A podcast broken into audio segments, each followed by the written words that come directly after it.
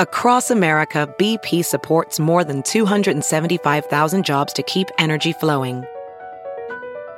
Jobs like building grid scale solar energy in Ohio and producing gas with fewer operational emissions in Texas. It's and, not or.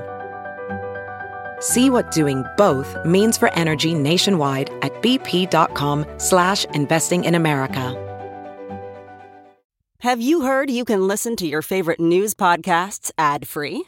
Good news. With Amazon Music, you have access to the largest catalog of ad-free top podcasts included with your Prime membership.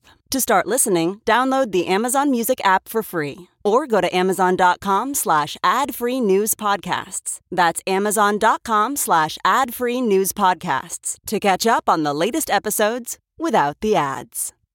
A teenage girl doesn't show up for a parade in her small town. When her mom goes home to check on her, she finds a horrific crime scene instead. We're speaking with Matt Hinson, the attorney for a family that experienced a very similar situation, to talk about the Medina case, as well as the positive impact they're trying to make in the wake of such a massive tragedy. Welcome to Sidebar, presented by Law and Crime. I'm Jesse Weber. Now, this story of a young cheerleader found dead under suspicious circumstances, it might sound unfortunately familiar to you because the investigation into the death of 16 year old Lisbeth Medina in Edna, Texas has some, again, stark similarities to the Tristyn Bailey case. You might remember this one. Tristyn was a 13 year old high school cheerleader from St. Johns County, Florida, who was murdered by her then 14 year old classmate, Aiden Fucci, in 2021. Fucci ended up changing his plea to guilty earlier this year. He was charged as an adult and he was sentenced to life in prison. There appears to be no real motive other than Fucci just wanted to kill someone. All right, so with that in mind, I want to bring on a special guest. I want to bring on Matt Hinson, who is the attorney for the Bailey family and president of the Tristyn Bailey Foundation. Matt Hinson, thanks so much for coming here on Sidebar. We really do appreciate it. Thank you for having us. I, I just want your overall reaction to start because you have another case of another young cheerleader seemingly killed in the prime of her life. What was your immediate reaction to seeing this news? That's just gut wrenching. It's gut wrenching for the for the family, for her mother, uh, and not just for for the immediately family. It's the community around her that is going to be heavily impacted, and we saw that here in in St. John's, Florida, where you've got a lot of other 16 and 15 and 17 year olds that are in classes with her that are immediately losing their innocence.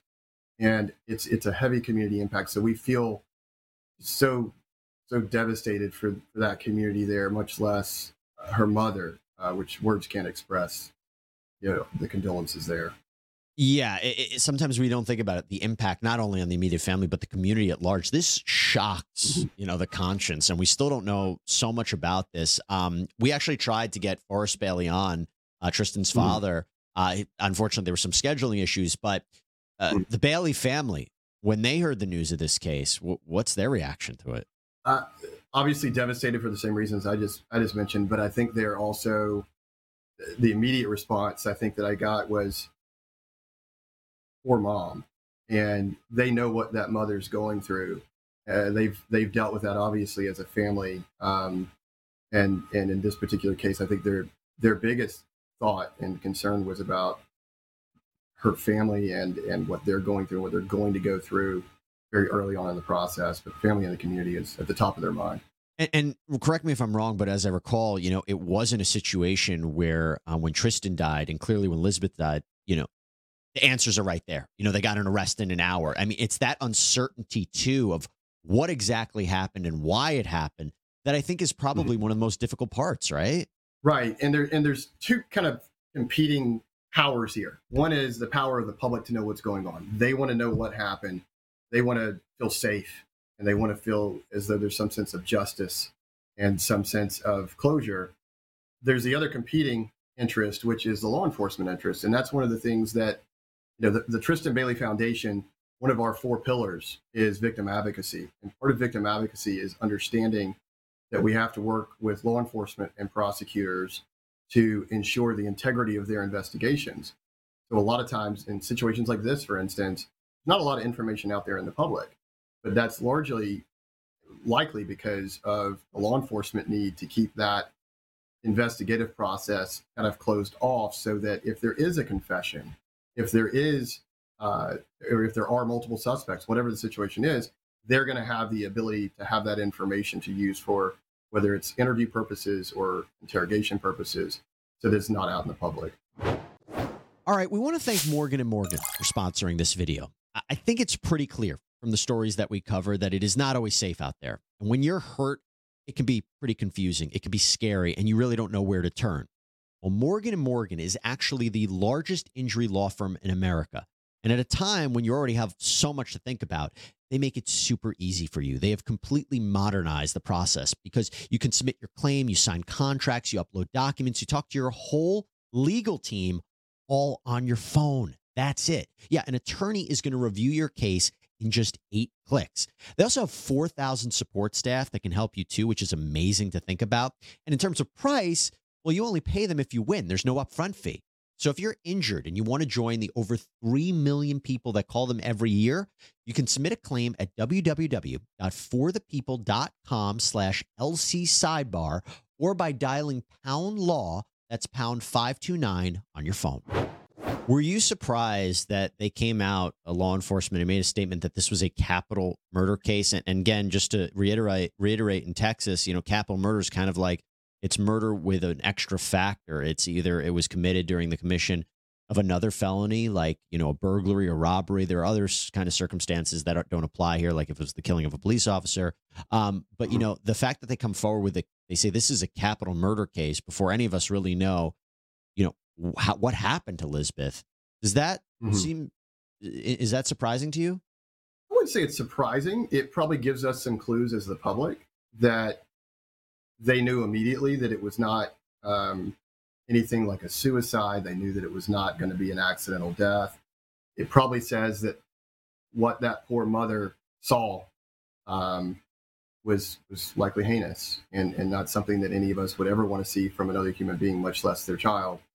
And it gives us a little bit of clue of, of, about what's moving forward. And you, and you take that in, into perspective with what um, the mother has already said publicly about what she saw and how how horrible it was. It's it's my anticipation and my guess that we'll learn more in the future that it was it was probably brutal. And it kind of gives you a little bit of the why. Maybe not maybe not the total why, but it kind of gives you a little bit more context about they know more of the circumstances of this killing than they're sharing with us, but they have enough at this point to maybe go in a certain direction. That's the way I see it. It kind it kind of gives me a, a good feeling about it. Um, I wanted to ask you uh, about uh, Lisbeth's mm-hmm. mother, um, and you know Jacqueline, regarding this. Um, should she seek a lawyer at this point in time?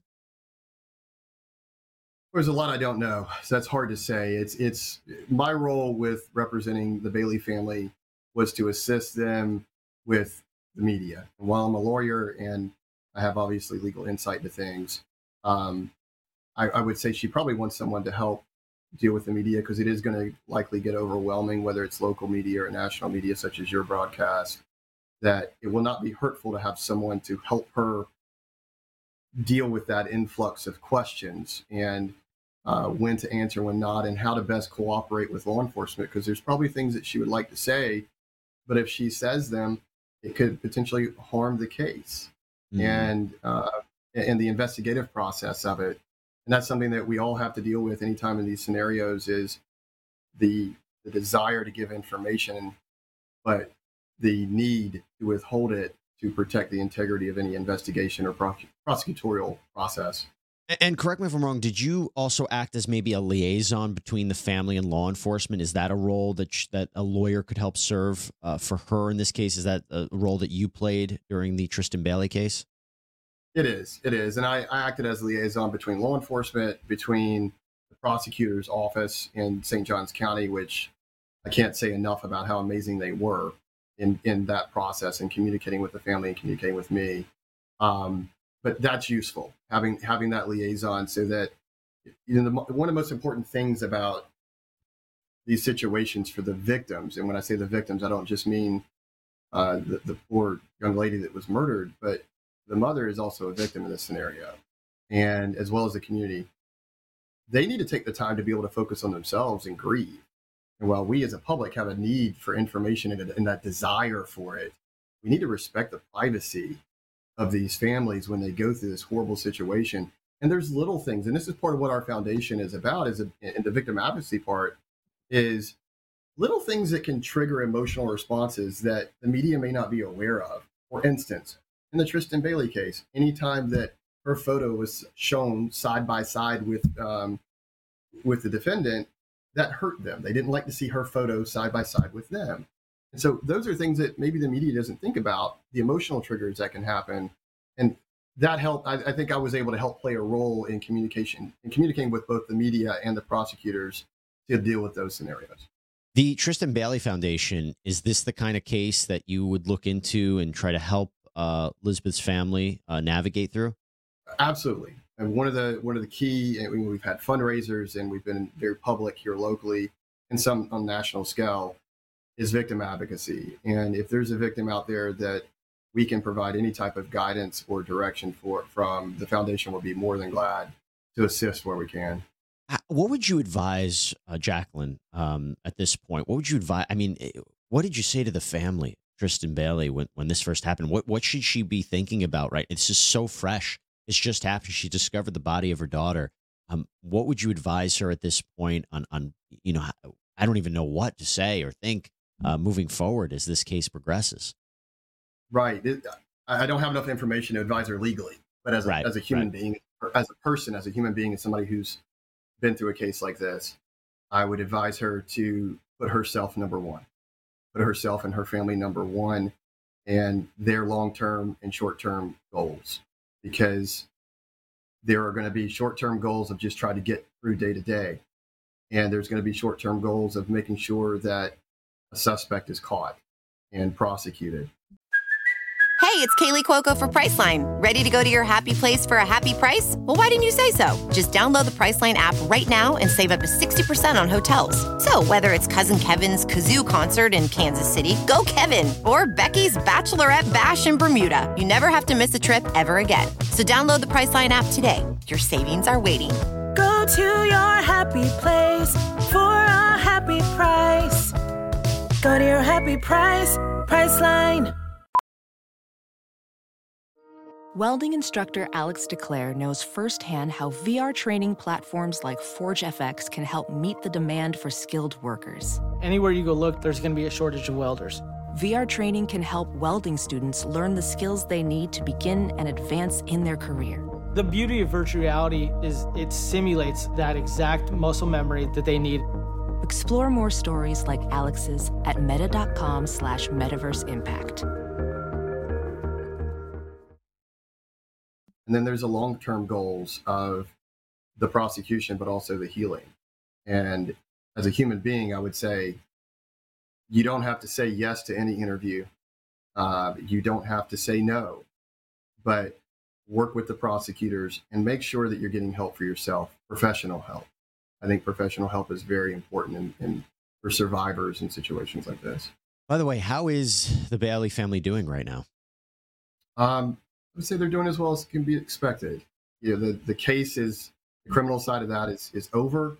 Um, the defendant, Mr. Fucci, is in jail for life with a 25 year review. The mother had her case for uh, for tampering with evidence, and that is over. And so the the focus then has shifted into the foundation and how we can keep Tristyn's bright light shining. And that's really kept them focused on um, the positive sides of what can happen from these scenarios as opposed to dwelling on the negative. And uh, they've been as strong a family as anybody I've ever met. You mentioned it a little bit, but if there should be, and at the time of the, this recording, there's not, but if someone is arrested or multiple people are arrested, what mm-hmm. should uh, Jacqueline Medina be thinking about uh, in terms of or expect to feel or go through once there's an arrest and then it becomes it moves into the legal arena because I feel like that changes too. That's a different component. Yeah. Every state's criminal procedure is different. And so the timing of how that process works out is going to be different state by state, jurisdiction by jurisdiction. But the one thing that will certainly, uh, I would say that she needs to expect is to be patient. The the criminal process is not one that is victim centered generally. The criminal process is centered around the defendant's rights and the defendant's trial if it goes to a trial. And for her to be patient and understanding, work with the prosecutors. Uh, I'm, I'm, sure there's a great bunch of prosecutors there. Um, Texas has a, a great history and reputation for making sure that they investigate their crimes and prosecute them. Um, but just trust in the process, be patient, and again, focus on herself, focus on her grieving. Um, at the same time, being willing to say no if she wants to say no. Yeah, I think that's important. And I think it's important for her to hear that. And I think it's important for people to recognize that as well. Um, it's just a really sad case. Um, and again, we immediately thought of you guys when we saw this story. Does it shock you still that we're seeing a death of such a young person, again, taken in the prime of their life? And, and, by, and this is a capital murder case now, so brutally killed. I mean, it's just, it's always shocking to me, but you having been involved in a case like this where a life is taken at such a young age, does it ever, does it still shock you that we're seeing this kind of thing?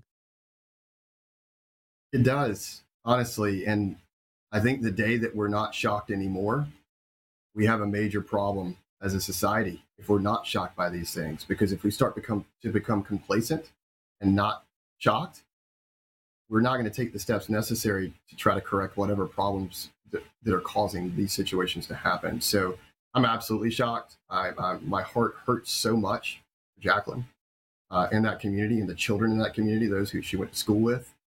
Um, absolutely shocked. Matt Hinson, um, thank you so much for coming on. Uh, again, anybody could check out the Tristyn Bailey Foundation. Uh, we had the privilege of on Prime Crime, the show that I executive produce and host, to speak with the Val- the Bailey family, do a whole episode on Tristyn Bailey. You were instrumental in helping coordinate that. Thank you so much. I hope everybody can check that out. Um, but again, please send our best to the Bailey family, and uh, hopefully, uh, Jacqueline Medina may be able to turn to you guys as a resource as this goes forward. But Matt Hinson, thank you so much. Absolutely, thank you. And we're here. We're here to help people. That's what the foundation is about. So yep. we, we, look forward to uh, anything we can do. All right, everybody, that is all we have for you right now here on Sidebar. Thank you so much for joining us. And please subscribe on Apple Podcasts, Spotify, YouTube, wherever you get your podcasts. I'm Jesse Weber. Speak to you next time.